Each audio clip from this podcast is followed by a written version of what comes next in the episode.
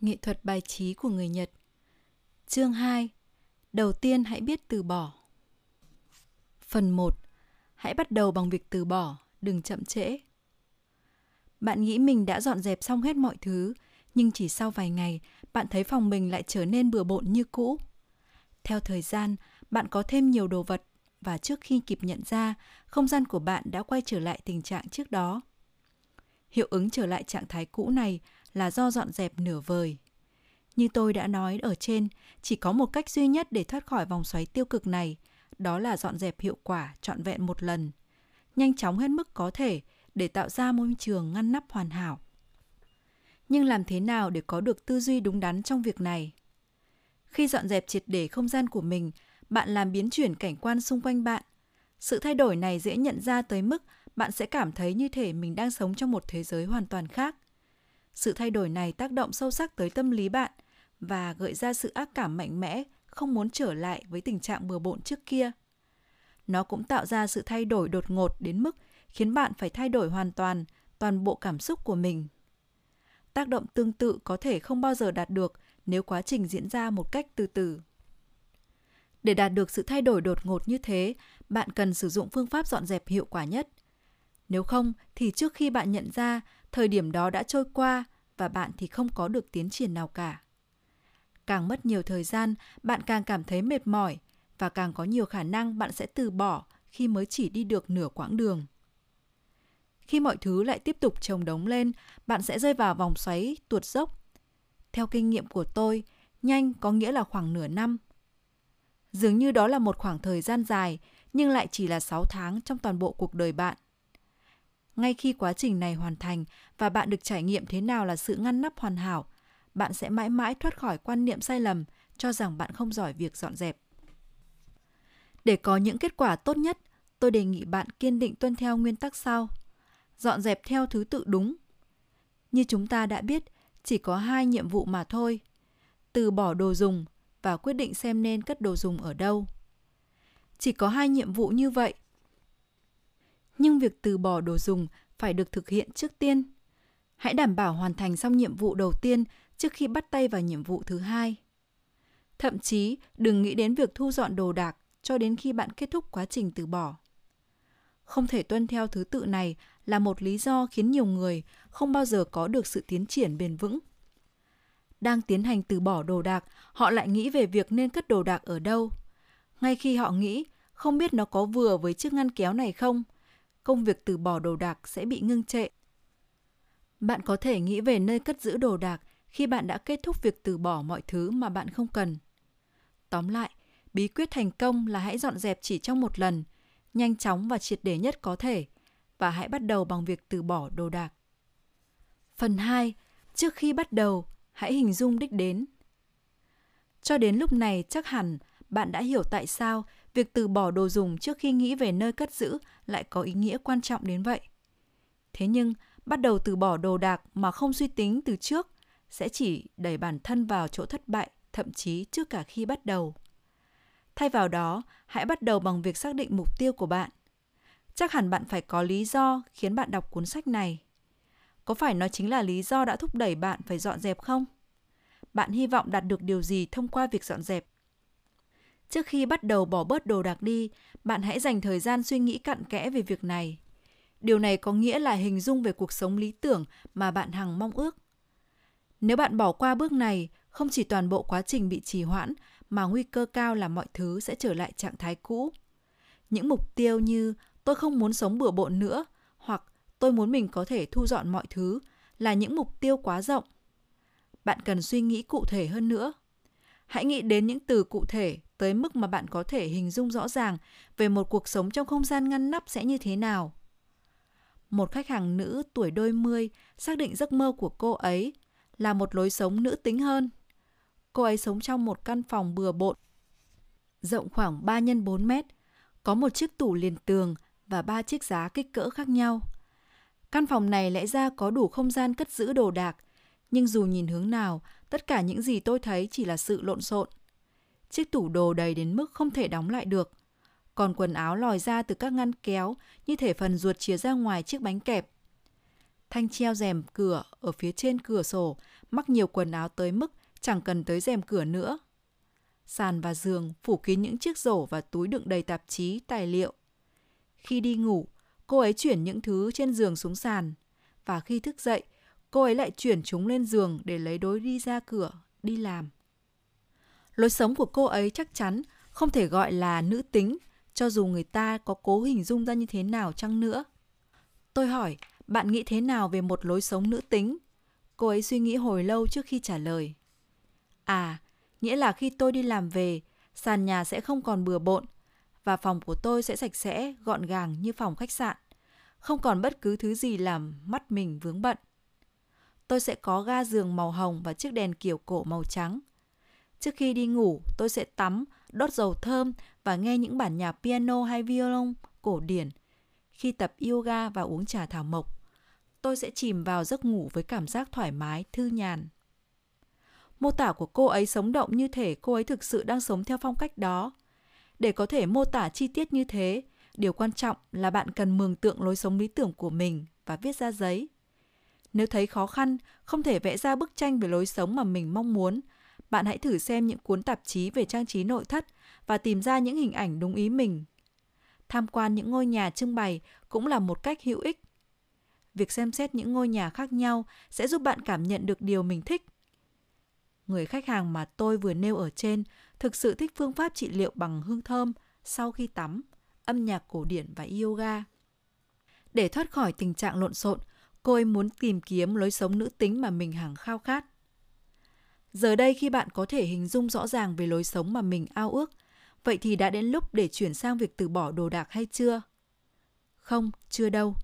Tôi hiểu là bạn đã mất kiên nhẫn, nhưng để ngăn tình trạng trở lại trạng thái cũ, bạn cần tiến lên chính xác từng bước, từng bước một khi bắt tay thực hiện sự kiện một lần duy nhất trong đời. Bước tiếp theo là xác định tại sao bạn muốn sống như vậy. Hãy xem lại những ghi chép của bạn về lối sống mà bạn mong muốn và suy nghĩ lần nữa. Tại sao bạn muốn sử dụng phương pháp trị liệu bằng hương thơm trước khi ngủ? Tại sao bạn muốn nghe nhạc cổ điển khi tập yoga? Nếu câu trả lời là vì tôi muốn thư giãn trước khi ngủ và tôi muốn tập yoga để giảm cân, thì hãy tiếp tục tự hỏi tại sao mình muốn thư giãn và tại sao mình muốn giảm cân. Có thể câu trả lời của bạn sẽ là tôi không muốn mệt mỏi khi đi làm vào ngày hôm sau và tôi muốn ăn kiêng để trở nên xinh đẹp hơn. Tự hỏi tại sao lần nữa với câu trả lời ở trên. Lặp lại quá trình này từ 3 đến 4 lần cho mỗi mong muốn của bạn. Khi tiếp tục khám phá những lý do đằng sau lối sống lý tưởng của mình, bạn sẽ có được sự nhận thức đơn giản. Điểm chung cho cả việc từ bỏ lẫn việc giữ lại đồ đạc đó là cảm giác vui vẻ. Điều này dường như là hiển nhiên, nhưng quan trọng là bạn cần trải nghiệm nhận thức này vì chính mình và để nó ngấm vào trong tim. Trước khi bắt đầu dọn dẹp, hãy xem xét lối sống mà bạn khao khát và tự hỏi, tại sao tôi muốn dọn dẹp? Khi tìm ra câu trả lời, bạn đã sẵn sàng tiến tới bước tiếp theo, kiểm tra những thứ mà bạn sở hữu. Phần 3. Cách lựa chọn, nó có mang lại niềm vui không? Bạn sử dụng tiêu chuẩn nào khi quyết định vứt bỏ thứ gì đó đi? Có một số cách thức chung cho việc từ bỏ đồ đạc. Ví dụ, người ta sẽ bỏ vật dụng khi chúng ngừng hoạt động vì bị vỡ hỏng không thể sửa chữa hoặc có một linh kiện nào đó bị hỏng hóc. Một lý do khác là khi chúng hết hạn sử dụng, chẳng hạn quần áo không còn hợp mốt hoặc những thứ liên quan tới một sự kiện đã qua. Thật dễ để bỏ đi vật dụng khi có một lý do hiển nhiên. Chúng ta sẽ thấy khó khăn hơn nhiều khi không có một lý do bắt buộc nào cả. Những chuyên gia khác đã đưa ra các tiêu chí để từ bỏ những thứ mà người ta thấy khó từ bỏ. Những tiêu chí này gồm các nguyên nhân như từ bỏ bất cứ thứ gì mà bạn không dùng đến trong vòng một năm. Và nếu bạn không thể quyết định, hãy đóng những thứ đó vào trong một cái thùng và 6 tháng sau hãy xem lại chúng. Tuy nhiên, thời điểm mà bạn bắt đầu tập trung vào cách thức lựa chọn thứ gì để bỏ đi, thực sự bạn đã đi lệch hướng. Trong tình huống này, đây là rủi ro cực lớn khiến cho bạn ngừng dọn dẹp. Từng có lúc trong đời, tôi gần như một chiếc máy nghiền rác. Sau khi phát hiện ra cuốn sách Nghệ thuật từ bỏ lúc 15 tuổi, mọi sự chú ý của tôi tập trung vào cách từ bỏ đồ dùng và những nỗ lực tìm hiểu của tôi ngày một gia tăng. Tôi luôn luôn tìm kiếm những chỗ mới để thực hành, như phòng của anh chị em trong nhà hoặc các kho cất dụng cụ ở trường. Đầu tôi chứa đầy những mẹo dọn dẹp và tôi đã hoàn toàn tin tưởng, cho dù sai lầm, rằng mình có thể dọn dẹp bất cứ nơi nào. Mục tiêu của tôi lúc đó là từ bỏ nhiều nhất có thể. Tôi áp dụng mọi tiêu chí trong những cuốn sách mà tôi đọc về việc giảm bớt vật dụng. Tôi thử bỏ những quần áo mà tôi không mặc trong hai năm qua, từ bỏ một thứ mỗi khi tôi mua thứ mới và vứt đi bất cứ thứ gì mà tôi cảm thấy không chắc về nó. Trong vòng một tháng, tôi đã vứt đi 30 túi rác. Nhưng dù bỏ đi nhiều đến thế nào, tôi vẫn không cảm thấy phòng nào trong nhà mình trở nên ngăn ngắp, gọn gàng. Thực tế là tôi thấy mình đi mua sắm chỉ để giải tỏa nỗi căng thẳng và cảm thấy khổ sở vì thất bại trong việc giảm bớt những thứ mà mình sở hữu. Ở nhà, tôi luôn bồn chồn, liên tục để mắt đến những thứ không cần thiết để có thể vứt đi. Khi phát hiện thứ gì không dùng đến, tôi sẽ vồ lấy đầy căm thù và vứt nó vào sọt rác. Không ngạc nhiên khi tôi ngày càng trở nên cáu kỉnh và căng thẳng, cảm thấy không thể nào thoải mái thậm chí ngay cả khi ở nhà mình. Một ngày nọ, sau khi từ trường về, tôi mở cửa phòng mình để bắt đầu dọn dẹp như thường lệ. Nhìn vào không gian vẫn chưa ngăn nắp ấy, cuối cùng tôi cũng không thể kiềm chế cảm xúc. Mình không muốn dọn dẹp gì nữa. Tôi khóc. Tôi ngồi xuống giữa phòng, tôi bắt đầu suy nghĩ. Tôi đã dành 3 năm dọn dẹp và từ bỏ vật dụng, nhưng vẫn cảm thấy phòng mình bừa bộn. Ai đó làm ơn nói cho tôi biết tại sao phòng tôi vẫn không ngăn nắp, trong khi tôi đã tốn bao nhiêu công sức vì nó. Mặc dù không nói to điều đó, nhưng trong tim mình tôi thực sự đang hét lên. Vào khoảnh khắc đó, tôi nghe thấy một giọng nói. Hãy nhìn gần hơn nữa vào những thứ ở đó. Có ý gì vậy? Tôi nhìn mọi thứ ở đây hàng ngày gần đến mức chúng có thể bị thủng lỗ vì cái nhìn của tôi. Với ý nghĩ đó vẫn nguyên trong đầu, tôi nhanh chóng ngủ gục ngay trên sàn. Nếu khi đó tôi sáng suốt hơn một chút, thì có lẽ tôi đã phải thừa nhận rằng trước đây tôi trở nên lo lắng thái quá khi tập trung vào mỗi việc vứt bỏ những thứ có thể mang lại nỗi buồn. Tại sao vậy? Bởi vì chúng ta nên lựa chọn những thứ mà mình muốn giữ lại, chứ không phải là những thứ chúng ta muốn bỏ đi. Khi thức dậy, ngay lập tức tôi biết giọng nói cất lên trong đầu tôi muốn nói gì. Hãy nhìn gần hơn nữa vào những thứ ở đó. Tôi đã quá tập trung vào những thứ cần từ bỏ, vào việc tấn công những chướng ngại vật không mong muốn quanh mình, mà quên đi việc trân trọng những thứ tôi yêu thích, những thứ mà tôi muốn giữ lại. Thông qua kinh nghiệm này, tôi đã đi đến kết luận rằng cách tốt nhất để lựa chọn những vật giữ lại và những vật bỏ đi là cầm từng thứ trong tay và tự hỏi thứ này có mang lại niềm vui không? Nếu có hãy giữ nó. Nếu không hãy vứt nó đi. Đây không chỉ là cách đơn giản nhất mà còn là tiêu chí đánh giá chính xác nhất. Bạn có thể băn khoăn về tính hiệu quả của một tiêu chí mơ hồ như vậy nhưng bí quyết chính là việc cầm lên từng thứ một đừng chỉ mở tủ quần áo và quyết định sau khi nhìn lướt qua mọi thứ trong đó. Bạn phải lấy từng trang phục ra và cầm trong tay. Khi bạn chạm vào một trang phục nào đó, cơ thể bạn sẽ phản ứng. Với mỗi trang phục, sự phản ứng lại khác nhau. Tin tôi đi và hãy thử xem.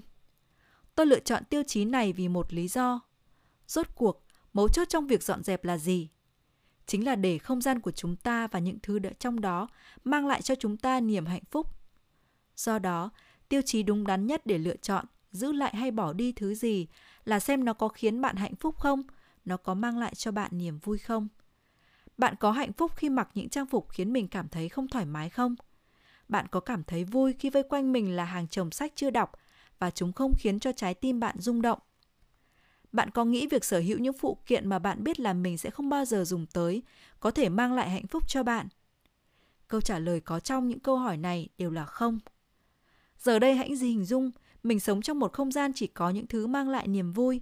Đó không phải là lối sống mà bạn hằng ao ước sao? Hãy giữ lại những thứ khiến trái tim bạn lên tiếng. Sau đó, hãy quyết tâm từ bỏ tất cả những thứ còn lại. Bằng cách làm như vậy, bạn có thể tái tạo cuộc sống của mình và bước vào một lối sống mới. Phần 4 phân loại vật dụng trong cùng một lúc. Quyết định giữ lại thứ gì dựa trên cơ sở nó có mang lại niềm vui cho bạn hay không là bước quan trọng nhất trong việc dọn dẹp. Thế nhưng những bước cụ thể cần làm để loại bỏ hiệu quả sự thừa thãi là gì? Trước hết hãy nói về những điều không nên làm. Đừng bắt đầu lựa chọn và từ bỏ dựa trên vị trí. Đừng nghĩ tôi sẽ dọn dẹp phòng ngủ trước rồi tới phòng khách hoặc tôi sẽ giả soát từng cái ngăn kéo một từ trên xuống. Phương pháp này thực sự tai hại. Tại sao ư? Bởi vì, như chúng ta đã biết, hầu hết mọi người không cất giữ những thứ tương tự ở cùng một chỗ. Trong phần lớn các gia đình, những thứ cùng loại được cất giữ ở hai hoặc ba chỗ giải rác trong nhà. Ví dụ, bạn bắt đầu với tủ quần áo hoặc tủ đồ trong phòng ngủ. Sau khi hoàn thành việc phân loại và từ bỏ mọi thứ trong đó, bạn tình cờ phát hiện quần áo mà bạn cất trong một tủ đồ khác. Hoặc một chiếc áo choàng vắt trên ghế ở phòng khách và rồi bạn sẽ phải lặp lại toàn bộ quá trình lựa chọn và cất giữ, lãng phí thời gian và công sức và bạn không thể xử lý chính xác những thứ mà bạn muốn giữ lại và bỏ đi trong hoàn cảnh này. Sự lặp lại và công sức bỏ phí có thể làm thui chột động lực và do đó là điều cần phải tránh. Vì lý do này, tôi khuyên bạn cần nghĩ tới việc dọn dẹp dựa trên sự phân loại, chứ không dựa trên vị trí. Trước khi chọn giữ lại thứ gì, hãy thu thập tất cả những thứ cùng loại. Hãy gom đến vật cuối cùng và xếp tất cả vào một chỗ. Để cụ thể, chúng ta hãy trở lại với ví dụ về quần áo. Bạn bắt đầu bằng việc quyết định sẽ sắp xếp và thu dọn quần áo. Bước tiếp theo là kiểm tra mọi căn phòng trong nhà, mang tất cả quần áo tìm thấy để vào một chỗ và trải chúng ra sàn. Sau đó cầm từng chiếc lên và xem nó có mang lại niềm vui không. Chỉ giữ lại những quần áo mang lại niềm vui. Hãy tuân theo trình tự này với từng nhóm quần áo. Nếu có quá nhiều quần áo, bạn có thể chia nhỏ như quần áo phần trên, phần dưới, bít tất và kiểm tra từng nhóm nhỏ trong cùng một thời điểm. Gom mọi thứ cùng loại vào cùng một chỗ là yếu tố cơ bản đối với quá trình này, bởi nó giúp bạn nắm bắt chính xác số lượng mà bạn có. Hầu hết mọi người cảm thấy choáng váng vì số lượng nhiều khủng khiếp. Thường thì ít nhất cũng gấp hai lần số lượng mà họ hình dung. Bằng cách thu thập mọi thứ vào một chỗ, bạn còn có thể so sánh những thứ tương tự về thiết kế. Nhờ đó sẽ dễ dàng hơn khi bạn quyết định có muốn giữ chúng lại hay không. Tôi còn có một lý do chính đáng nữa để lấy hết tất cả những thứ cùng loại ra khỏi ngăn kéo. Tủ quần áo và tủ đồ rồi trải chúng ra sàn. Những vật bị cất khuất tầm mắt có nguy cơ ngủ yên, không được dùng đến. Tình trạng này khiến bạn khó có thể quyết định xem chúng có mang lại niềm vui hay không. Bằng cách phơi bày chúng ra ánh sáng ban ngày và lay chúng tỉnh giấc, bạn sẽ rất dễ dàng đánh giá xem chúng có khiến trái tim mình rung động hay không. Giải quyết từng nhóm một trong một khoảng thời gian riêng rẽ sẽ đẩy nhanh quá trình dọn dẹp. Vì vậy, hãy đảm bảo rằng bạn đang gom tất cả những thứ cùng loại. Đừng bỏ sót bất cứ thứ gì chỉ vì bạn không chú ý. Phần 5.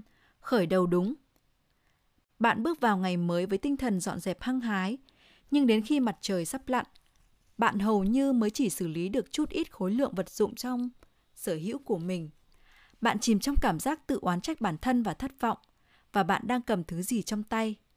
Thường thì đó là một trong những cuốn truyện tranh ưa thích, một cuốn album hoặc một thứ gì đó gợi lại cho bạn những kỷ niệm vui vẻ. Lời khuyên của tôi là hãy bắt đầu dọn dẹp không phải theo từng phòng mà bằng cách phân loại. Gom mọi thứ vào một chỗ. Điều này không có nghĩa là bạn nên bắt đầu bằng bất kỳ nhóm vật dụng nào mà bạn thích. Mức độ khó khăn trong việc lựa chọn nên giữ và từ bỏ thứ gì sẽ khác nhau tùy vào từng nhóm vật dụng. Những người mắc kẹt nửa chừng luôn luôn gặp phải tình trạng này bởi họ bắt đầu với những thứ khiến họ khó có thể đưa ra quyết định nhất. Những thứ khơi gợi lại kỷ niệm như tranh ảnh, không phải sự khởi đầu tốt cho những người mới bắt đầu. Không phải chỉ vì số lượng những vật thuộc nhóm này luôn lớn hơn những nhóm khác, mà còn bởi nó khiến bạn khó quyết định được nên giữ lại chúng hay không. Ngoài giá trị về vật chất, còn có ba yếu tố khác cộng thêm giá trị cho những vật sở hữu của bạn. Chức năng, thông tin và cảm xúc. Khi cộng thêm ba yếu tố hiếm có của đồ vật, mức độ khó khăn trong việc lựa chọn bỏ đi thứ gì nhân lên gấp bội. Những người gặp khó khăn trong việc từ bỏ vật dụng là do chúng vẫn có thể đang được sử dụng, chứa đựng thông tin hữu ích và có những mối gắn kết về tình cảm. Khi những thứ này khó có được hoặc khó thay thế thì càng khó có thể vứt bỏ chúng đi. Quá trình quyết định xem nên giữ thứ gì và bỏ thứ gì sẽ diễn ra suôn sẻ hơn nếu như bạn bắt đầu với những đồ vật mà bạn có thể dễ dàng ra quyết định. Khi sau đó dần dần xử lý tới những món khó hơn, bạn sẽ từng bước cải thiện được kỹ năng ra quyết định của mình. Quần áo là những thứ dễ dàng nhất bởi giá trị hiếm có của chúng cực kỳ thấp. Ngược lại, tranh ảnh và thư từ không chỉ có giá trị về cảm xúc cao mà còn là một loại đặc biệt, do đó nên để chúng lại sau cùng. Đặc biệt điều này đúng với những bức ảnh bởi chúng có xu hướng ngẫu nhiên xuất hiện trong khi bạn đang phân loại những nhóm khác và xuất hiện ở những nơi không mong đợi nhất, chẳng hạn nằm giữa những cuốn sách hoặc giấy tờ tài liệu. Thứ tự tốt nhất là quần áo, sau đó đến sách vở, giấy tờ, đồ tập loại. Cuối cùng là những vật có giá trị tình cảm và vật kỷ niệm. Thứ tự này cũng chứng minh là hữu hiệu nhất xét về mức độ khó khăn đối với nhiệm vụ cất giữ. Cuối cùng, việc bám sát thứ tự này sẽ giúp mài rũa trực giác trong việc nhìn nhận những vật gợi nên niềm vui cho chúng ta. Nếu có thể đẩy nhanh tiến độ của quá trình ra quyết định chỉ bằng cách thay đổi thứ tự của những thứ mà bạn sẽ vứt bỏ, vậy bạn có nghĩ đáng để thử hay không? Phần 6. Đừng cho gia đình biết. Cuộc marathon dọn dẹp sẽ sinh ra cả một đống rác. Trong hoàn cảnh này, một thảm họa có nguy cơ xảy ra còn khốc liệt hơn cả động đất. Đó là việc kết nạp một chuyên gia thu gom đồ phế thải có bí danh là mẹ. Một trong các khách hàng của tôi, tôi gọi cô ấy là M, sống cùng với bố mẹ và một người em. 15 năm trước họ chuyển tới sống ở trong căn nhà khi M vẫn đang đi học tiểu học. Không chỉ yêu thích mua sắm quần áo, cô ấy còn giữ gìn những trang phục có giá trị tình cảm, chẳng hạn đồng phục học sinh và những chiếc áo phông từng dùng cho những sự kiện khác nhau. Cô ấy cất tất cả chúng vào trong những chiếc thùng và xếp thành đống trên sàn cho tới khi sàn nhà hoàn toàn không còn chỗ trống nào nữa. Phải mất đến 5 tiếng đồng hồ để phân loại và dọn dẹp số quần áo đó. Tới cuối ngày, cô ấy lọc được 15 túi đồ bỏ đi, bao gồm 8 túi quần áo, 200 cuốn sách, các loại đồ chơi và đồ thủ công mà cô ấy từng làm ở trường. Chúng tôi xếp gọn tất cả các túi đó cạnh cửa và cuối cùng cũng có thể nhìn thấy được sàn nhà. Khi đó tôi sắp sửa giải thích về một điểm rất quan trọng. Bạn nên biết một bí quyết về việc từ bỏ đống rác này. Tôi chỉ mới bắt đầu thì cửa mở và mẹ cô ấy cầm khay trà bước vào. Tôi thầm nghĩ, ôi trời ơi. Mẹ cô ấy đặt cái khay lên bàn. Cảm ơn cháu rất nhiều vì đã giúp con gái của cô. Bà nói và quay trở ra. Đúng lúc đó mắt bà dừng lại ở đống túi cạnh cửa. Ôi con định vứt nó đi à? Bà nói, chỉ vào chiếc chiếu tập yoga màu hồng nằm trên đỉnh đống rác. Hai năm nay con không dùng đến nó nữa rồi. Thế à, nhưng có thể mẹ sẽ dùng đến nó đấy. Bà bắt đầu lục lọi hết các túi rác. Ồ, và có thể cả cái này nữa. Khi rời đi, bà ấy không chỉ lấy chiếc chiếu tập yoga mà còn cả ba chiếc váy, hai chiếc áo choàng, hai chiếc áo khoác và vài thứ văn phòng phẩm nữa. Khi căn phòng yên tĩnh trở lại, tôi nhấp từng ngụm lạnh và hỏi mờ, mẹ cô có hay tập yoga không? Tôi chưa bao giờ thấy mẹ tôi tập tành gì cả. Điều mà tôi định nói trước khi mẹ cô ấy bước vào chính là như vậy. Đừng để cho gia đình cô biết điều gì đang diễn ra ở đây. Rốt cuộc là nếu có thể, hãy tự mình vứt các túi rác đi. Cô không cần cho gia đình mình biết cụ thể là cô vứt đi những thứ gì. Tôi đặc biệt khuyến nghị các khách hàng nên tránh cho bố mẹ và các thành viên khác trong gia đình biết việc đang làm. Chuyện này không có ý gì đáng phải hổ thẹn cả. Việc dọn dẹp không có gì là sai. Tuy nhiên, các ông bố bà mẹ đặc biệt cảm thấy căng thẳng khi thấy những thứ mà con cái mình vứt bỏ. Số lượng bỏ đi lớn có thể khiến bố mẹ họ cảm thấy lo lắng, không biết con mình có thể sống được với những thứ còn lại không. Ngoài ra, mặc dù biết rằng nên cảm thấy vui vì sự độc lập và trưởng thành của con cái, nhưng các bậc cha mẹ có thể cảm thấy đau khổ khi thấy quần áo, đồ chơi và vật kỷ niệm ngày xưa nằm trong đống rác, đặc biệt là những thứ mà họ đã tặng cho con mình. Hãy chú ý giữ cho đống rác của bạn ngoài tầm mắt của cha mẹ. Việc này cũng giúp cho gia đình bạn không đòi hỏi nhiều hơn những thứ họ cần hoặc những thứ có thể khiến họ vui vẻ. Cho tới thời điểm đó, gia đình bạn vốn hoàn toàn hài lòng với những gì họ có. Khi thấy những gì mà bạn chọn ra để bỏ đi, họ có thể cảm thấy đó là một sự lãng phí, nhưng những thứ mà họ hay lấy lại từ đống đồ bỏ đi của bạn sẽ chỉ làm tăng thêm số lượng những vật không cần thiết trong nhà. Và chúng ta nên cảm thấy hổ thẹn vì đã buộc họ phải chịu đựng gánh nặng đó. Trong hầu hết các trường hợp, người mẹ sẽ lấy lại những đồ vật bỏ đi của con gái, nhưng hiếm khi các bà mẹ sẽ mặc những trang phục mà họ đã lấy lại. Những người phụ nữ trong độ tuổi 50 và 60 tôi từng tiếp xúc cuối cùng đều vứt bỏ những thứ truyền lại cho con gái mà họ chưa từng mặc một lần. Tôi nghĩ chúng ta nên tránh tạo ra những tình huống mà trong đó sự yêu quý của người mẹ trở thành gánh nặng cho con gái. Tất nhiên, chẳng có gì sai khi những thành viên khác trong gia đình thực sự cần dùng những thứ mà bạn không cần nữa. Nếu bạn sống chung với gia đình, Trước khi dọn dẹp bạn có thể hỏi Bố, mẹ, anh, chị em có cần thứ gì và định mua nó hay không? Và sau đó nếu bạn tình cờ có đúng thứ mà họ cần, hãy tặng cho họ như một món quà. Phần 7. Nếu bạn phát điên với gia đình thì nguyên nhân có thể do phòng của bạn. Cho dù tôi có dọn dẹp đi chăng nữa thì mọi người trong nhà sẽ lại khiến mọi thứ bừa bộn trở lại mà thôi. Chồng tôi là người ưa tích chữ, làm sao tôi có thể nói anh ấy vứt bỏ đồ đạc đi được cơ chứ? Mọi chuyện có thể trở nên phiền toái nếu gia đình không hợp tác với bạn trong nỗ lực tạo dựng ngôi nhà lý tưởng. Trước đây tôi đã nhiều lần trải qua chuyện này. Có lúc tôi mê mải với việc dọn dẹp tới mức thu dọn phòng riêng cũng chưa đủ, tôi còn dọn cả phòng của anh trai, em gái và mọi chỗ khác trong nhà. Thế rồi tôi mau chóng cảm thấy thất vọng về sự bừa bộn của gia đình. Nguyên nhân chính khiến tôi mệt mỏi là chiếc tủ cất đồ chung nằm ở chính giữa ngôi nhà. Đối với tôi, hơn một nửa không gian trong tủ được dùng để cất những đồ tạp nham, vô dụng không cần thiết. Những chiếc giá ken dày, những trang phục mà tôi chưa bao giờ thấy mẹ mặc một lần và những bộ đồ của bố rõ ràng đã quá lỗi thời.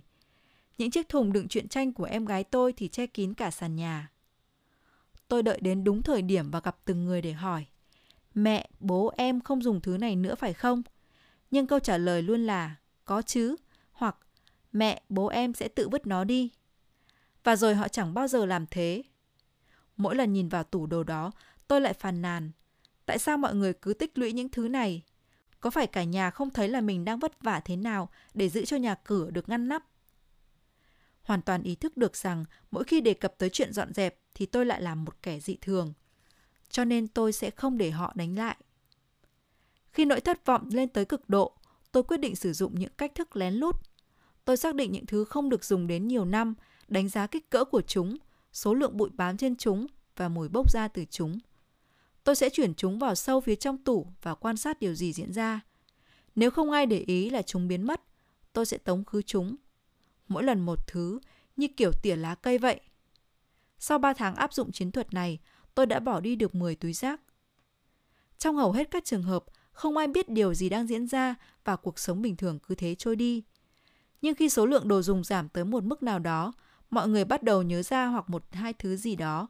Khi họ trỏ tay vào tôi, tôi đáp lại khá thản nhiên. Chiến thuật cơ bản của tôi là chơi trò tàng lờ. Này, con có biết chiếc áo khoác của bố đi đâu rồi không? Không ạ. Nếu họ ép thêm bước nữa, bước tiếp theo của tôi là phủ nhận. mary này, con có chắc là con không vứt nó đi đấy chứ? Vâng, con không vứt đi đâu ạ. Ồ, ừm, mẹ băn khoăn không biết giờ nó đang ở chỗ nào. Nếu lúc đó họ dừng lại, kết luận của tôi sẽ là cho dù đó là thứ gì đi nữa thì nó cũng không đáng để giữ lại. Nhưng nếu họ không còn bị tôi phỉnh phờ nữa, tôi vẫn không hề bối rối. Mẹ biết nó từng ở chỗ này, Maria. Mới hai tháng trước chính mắt mẹ còn trông thấy nó. Không xin lỗi vì đã bỏ chúng đi, mà không xin phép, tôi đáp lại. Con đã vứt nó hộ mẹ, vì mẹ không thể tự vứt nó đi được. Hồi tưởng lại, tôi phải thừa nhận là khi đó mình khá ngạo mạn. Có lần bị lộ, tôi đã phải chịu một trận trách mắng dữ dội. Và cuối cùng tôi bị cấm dọn dẹp bất kỳ nơi nào ngoại trừ phòng của chính mình.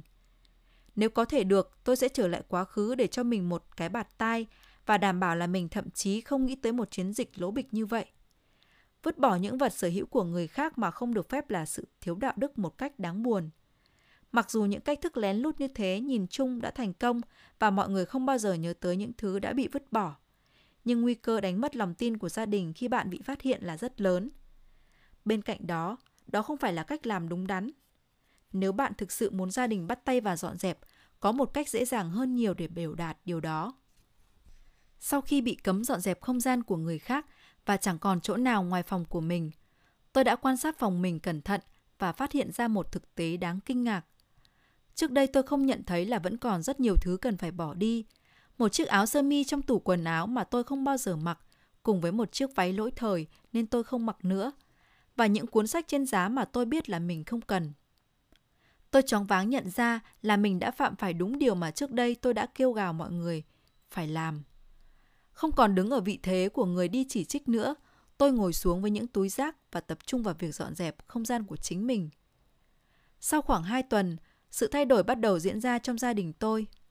Anh trai tôi vốn từ chối vứt bỏ bất cứ thứ gì, cho dù tôi phản nàn cỡ nào, thì nay bắt đầu phân loại toàn bộ vật dụng của anh ấy. Trong một ngày, anh tôi đã bỏ đi hơn 200 cuốn sách. Sau đó bố mẹ và em gái tôi cũng dần dần bắt đầu phân loại và bỏ bớt quần áo và các phụ kiện. Cuối cùng, cả gia đình đã có thể giữ cho ngôi nhà trở nên ngăn nắp hơn trước rất nhiều. Cần mẫn lặng lẽ từ bỏ những thứ dư thừa thực sự là cách tốt nhất để giải quyết với một gia đình không ngăn nắp. Như thể bị lôi cuốn theo tấm gương của tôi, họ sẽ bắt đầu loại bỏ những vật sở hữu không cần thiết và bắt tay vào dọn dẹp mà không cần phải, phải gắt gỏng, phàn nàn một lời nào. Nghe có vẻ khó tin, nhưng khi người ta bắt đầu dọn dẹp thì cũng là lúc chuỗi phản ứng diễn ra. Âm thầm dọn dẹp đồ dùng của mình tạo ra một sự thay đổi thú vị. Đó là khả năng biết khoan dung trước sự bừa bộn nhất định của người khác.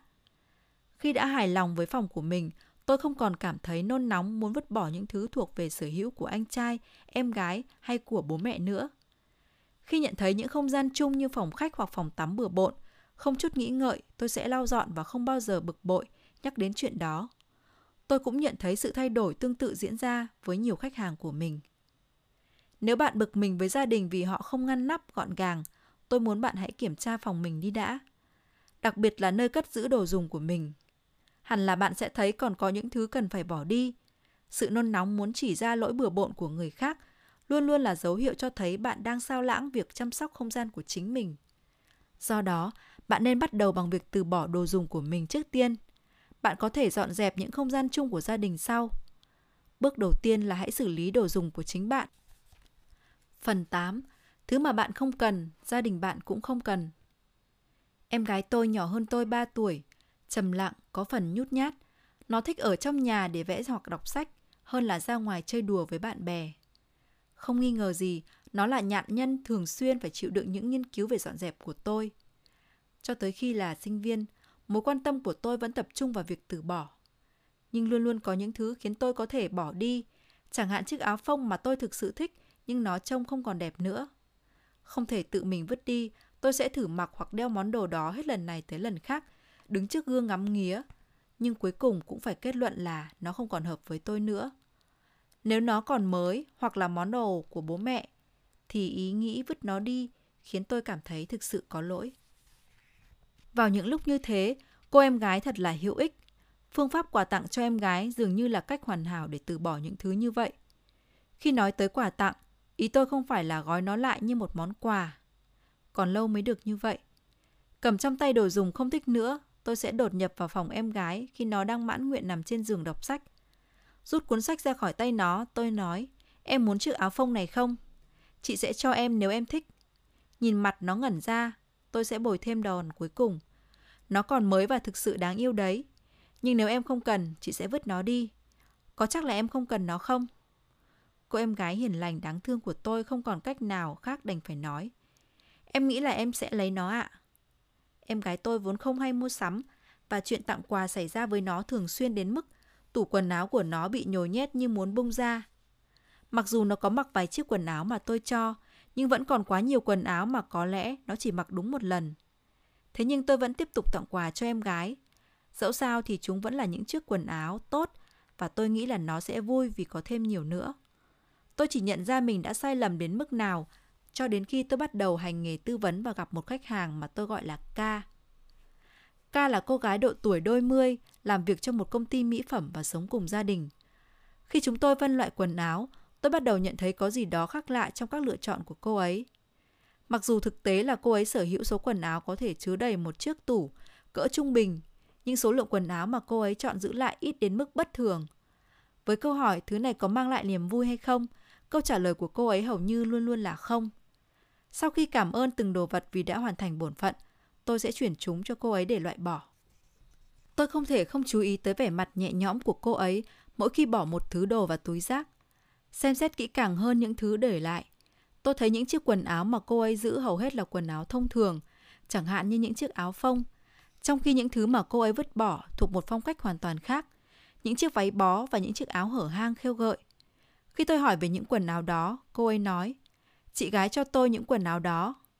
Sau khi tất cả quần áo được phân loại và cô ấy đã quyết định cuối cùng, cô ấy than thở. Nhìn xem, quanh tôi toàn những thứ mà tôi không thích. Những thứ quần áo mà chị cô truyền lại chiếm tới một phần ba tủ quần áo của cô. nhưng hầu như chẳng có thứ nào khiến cô cảm thấy thích thú.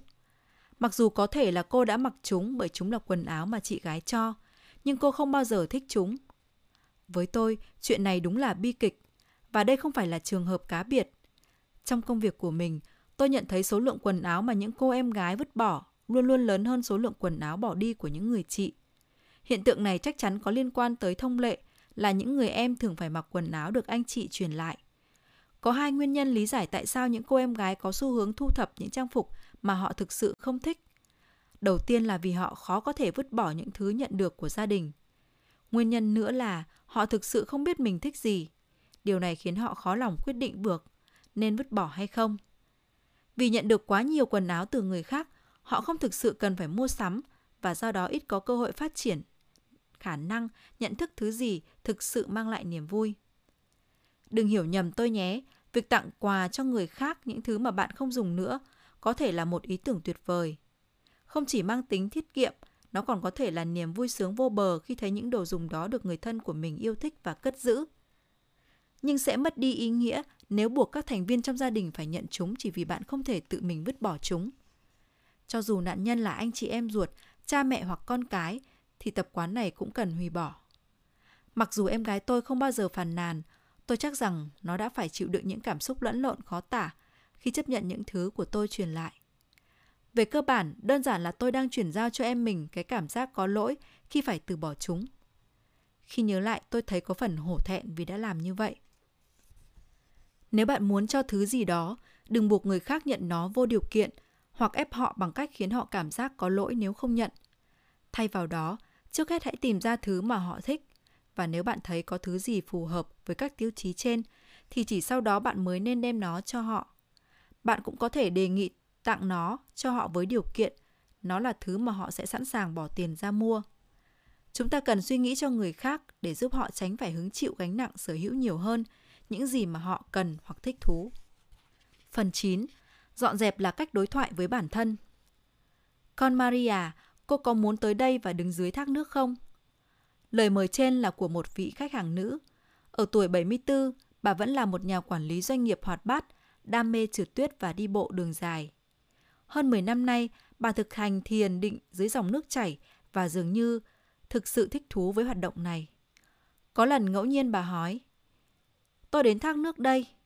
Cứ như thể bà sắp tới suối nước khoáng vậy. Kết quả là nơi mà bà ấy đưa tôi đến không phải là chỗ có một chuyến đi có tính giới thiệu cho người mới nhập môn. Rời phòng khách sạn lúc 6 giờ, chúng tôi đi bộ dọc theo con đường trong núi, trèo qua các hàng rào và lội qua một con sông nước chảy xiết ngang đầu gối. Cho tới khi cuối cùng tôi cũng tới được ngọn thác hoang sơ. Nhưng tôi không nói tới chuyện này chỉ vì muốn giới thiệu một hình thức giải trí khác thường. Thay vào đó, thông qua trải nghiệm này, tôi nhận thấy có sự tương đồng đáng kể giữa việc thiền định dưới lòng thác và việc dọn dẹp. Khi đứng dưới một dòng thác, âm thanh duy nhất bạn có thể nghe được là tiếng gầm của nước. Khi dòng thác xối liên tục lên cơ thể, cảm giác mệt nhọc lập tức biến mất và trạng thái tê mê lan tỏa. Sau đó bạn cảm nhận được hơi nóng từ bên trong tỏa ra và bạn bước vào trạng thái nhập định. Mặc dù trước đó tôi chưa bao giờ thử qua hình thức thiền định này, nhưng cảm giác mà nó tạo ra dường như vô cùng quen thuộc. Nó gần như điều mà tôi đã trải nghiệm khi đang dọn dẹp.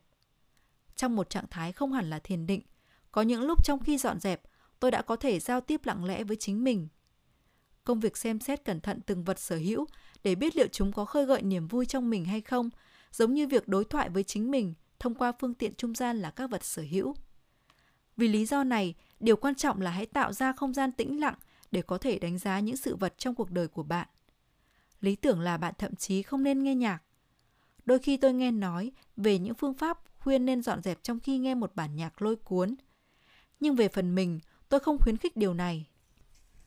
Tôi cảm thấy tiếng động sẽ quyến cuộc đối thoại nội tâm giữa người chủ và những vật sở hữu trở nên khó khăn hơn. Tất nhiên, nghe TV cũng vậy. Nếu bạn cần một thứ âm thanh nào đó để thư giãn, hãy chọn nhạc nền không lời hoặc những giai điệu rõ ràng. Nếu bạn muốn có thêm động lực cho việc dọn dẹp, hãy tăng ánh sáng trong phòng thay vì dựa vào âm nhạc.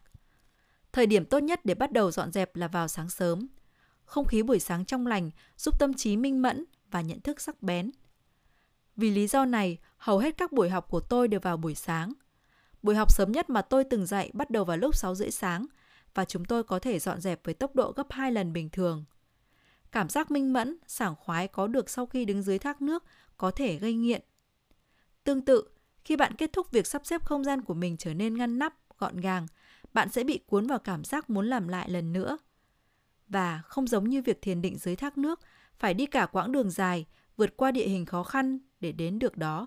Bạn có thể tận hưởng cảm giác tương tự ngay ở nhà, cũng đặc biệt đấy chứ. Phần 10. Điều nên làm khi không thể vứt bỏ thứ gì. Tiêu chí của tôi trong việc quyết định giữ lại một vật đó là chúng ta nên cảm nhận được niềm vui khi chạm tay vào nó. Nhưng bản chất của con người là cưỡng lại việc phải vứt bỏ thứ gì đó đi, ngay cả khi chúng ta biết là nên làm như thế. Những thứ mà chúng ta không thể tự mình vứt bỏ, cho dù chúng ta không mang lại niềm vui, quả thực sự là một vấn đề cần xem xét. Sự đánh giá của con người có thể được chia thành hai loại chính, trực giác và duy lý. Khi phải lựa chọn thứ gì cần bỏ đi, cách đánh giá duy lý sẽ gây ra rắc rối. Mặc dù trực giác cho ta biết vật đó không hấp dẫn ta, nhưng lý lẽ lại nêu lên mọi thứ lập luận để không từ bỏ nó. Chẳng hạn, biết đâu sau này mình lại cần đến nó, hoặc vứt nó đi thì thật là lãng phí. Những suy nghĩ như thế cứ dối bời trong tâm trí, khiến ta không thể bỏ nó đi. Không phải là tôi đang cố khẳng định việc do dự là sai, việc không thể ra quyết định cho thấy mức độ gắn bó nhất định của ta với một vật nào đó. Cũng không phải là mọi quyết định đều chỉ dựa vào trực giác. Nhưng chính vì vậy, chúng ta cần xem xét cẩn thận từng thứ một và không thể bị sao lãng với những thứ suy nghĩ về sự lãng phí. Khi bạn tình cờ gặp phải thứ gì đó khó có thể bỏ đi, trước hết hãy xem lại cẩn thận lý do tại sao bạn lại có nó. Bạn có nó khi nào và sau đó nó có ý nghĩa như thế nào với bạn. Hãy đánh giá lại vai trò của nó trong cuộc đời bạn. Ví dụ, nếu bạn có trang phục nào đó đã mua nhưng không bao giờ mặc, hãy kiểm tra cùng lúc từng chiếc một. Bạn đã mua trang phục đó ở đâu và tại sao lại mua nó? Nếu bạn mua nó vì nhìn nó bắt mắt trong cửa hàng, vậy thì nó đã hoàn thành chức năng cảm xúc vào thời điểm của bạn mua nó. Tại sao bạn không bao giờ mặc nó? Có phải là vì bạn nhận thấy nó không còn hợp với bạn khi bạn thử nó ở nhà? Nếu vậy, và nếu bạn không mua thêm những trang phục cùng loại hoặc cùng màu, thì những tỏ nó đã hoàn thành một chức năng quan trọng khác. Nó đã dạy cho bạn biết về những thứ không hợp với bạn. Trên thực tế, thứ quần áo cụ thể đó đã hoàn thành vai trò của nó trong cuộc đời bạn và bạn có thể thoải mái nói rằng cảm ơn bạn đã mang đến cho tôi niềm vui khi tôi mua bạn. Hoặc, cảm ơn bạn đã dạy cho tôi biết những gì không hợp với tôi, và bỏ nó đi. Mỗi đồ vật đều đóng một vai trò khác nhau. Không phải tất cả quần áo đến với bạn đều sẽ được mặc đến khi xác sơ với con người cũng vậy. Không phải tất cả những người mà bạn gặp trong đời đều sẽ trở thành bạn thân hoặc người yêu. Bạn sẽ thấy có vài người khó kết bạn hoặc thực sự khó ưa. Nhưng họ cũng dạy cho bạn bài học quý giá về những người mà bạn thích nhờ đó, bạn sẽ càng trân trọng những người mà mình yêu quý. Khi bạn tình cờ gặp một thứ mà bạn không thể vứt bỏ, hãy suy nghĩ cẩn thận về mục đích thực sự của nó trong cuộc đời bạn. Bạn sẽ ngạc nhiên nhận thấy có rất nhiều vật sở hữu của mình đã hoàn thành bổn phận của chúng. Bằng cách thừa nhận sự đóng góp của chúng và bỏ chúng đi với sự trân trọng, bạn sẽ có thể sắp xếp những vật mà bạn sở hữu và cả cuộc đời bạn nữa trở nên trật tự. Cuối cùng tất cả những gì còn lại sẽ là những thứ bạn thực sự quý trọng. Để thực sự yêu quý những thứ quan trọng với mình, trước hết bạn phải từ bỏ những thứ đã tồn tại lâu hơn mục đích ban đầu của chúng. Vứt bỏ những thứ bạn không cần đến nữa không phải là sự lãng phí hoặc việc gì đáng hổ thẹn. Liệu bạn có thể thành thực nói rằng bạn vẫn quý trọng những thứ mà bạn đã cất sâu chôn chặt trong tủ đồ hoặc ngăn kéo đến mức mà bạn đã quên mất sự tồn tại của chúng? Nếu đồ vật có cảm xúc, chắc chắn chúng sẽ không vui hãy giải phóng chúng khỏi trốn ngục tù mà bạn đã giam hãm chúng. Hãy giúp chúng thoát khỏi hòn đảo hoang vu mà bạn đã đầy ải chúng. Hãy để chúng đi với sự trân trọng. Không chỉ bạn mà cả những đồ vật của bạn cũng sẽ cảm thấy sảng khoái khi bạn hoàn tất công việc dọn dẹp.